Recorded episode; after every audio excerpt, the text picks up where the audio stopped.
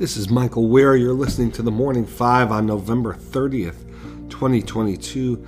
Let's begin with a reading from Scripture.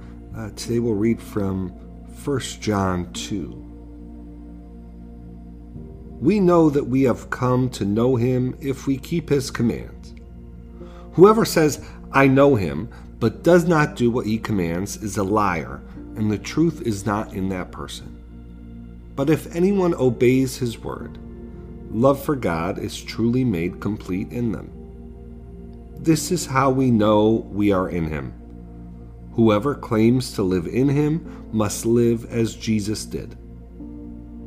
Dear friends, I am not writing you a new command, but an old one, which you have had since the beginning. This old command is the message you have heard. Yet I am writing you a new command. Its truth is seen in him and in you, because the darkness is passing and the true light is already shining.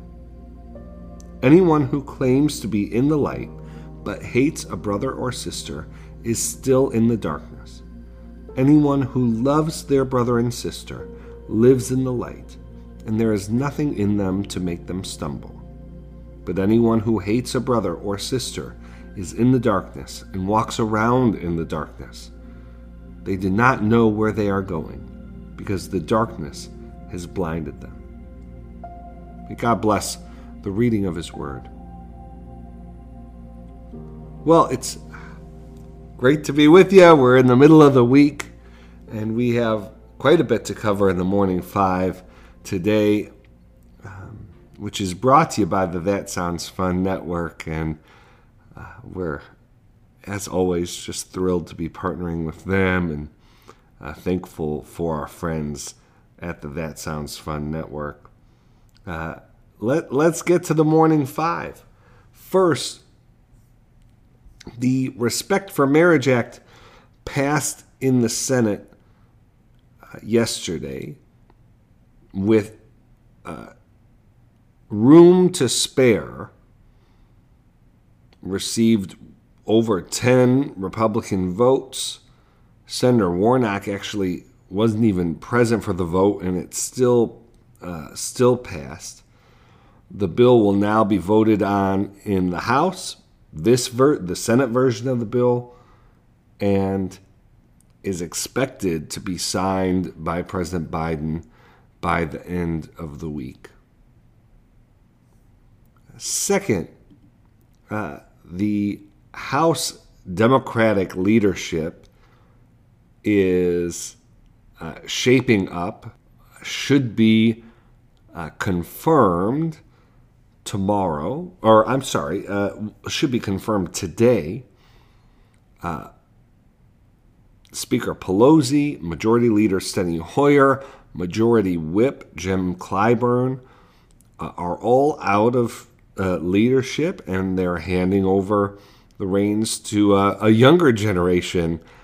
Uh, Representative Hakeem Jeffries uh, will be majority leader.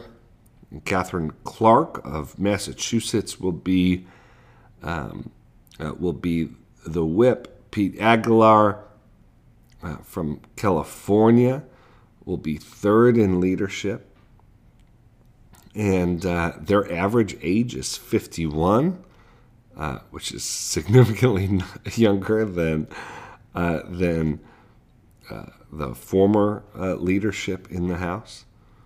And Democrats seem to be in alignment on this. There, it's ex- not expected to be a, a tense vote uh, tomorrow within the Democratic caucus. And so that means that we'll head into this this next session of Congress uh, with a new generation of leadership all all around. Uh, Speaker uh, Kevin McCarthy, um, or or I should say, uh, uh, prospective Speaker uh, Kevin McCarthy, and now this new Democratic leadership in the House. Finally, very important news. The United States won uh, in its final match of the group round in the World Cup. They head to the knockout rounds, uh, to the final 16. They'll play the Netherlands on Saturday. USA, USA. all right, friends. That's all I have for you for the morning five. Uh, today, let's close with prayer. Dear Father, always near us, may your name be treasured and loved. May your rule be completed in us.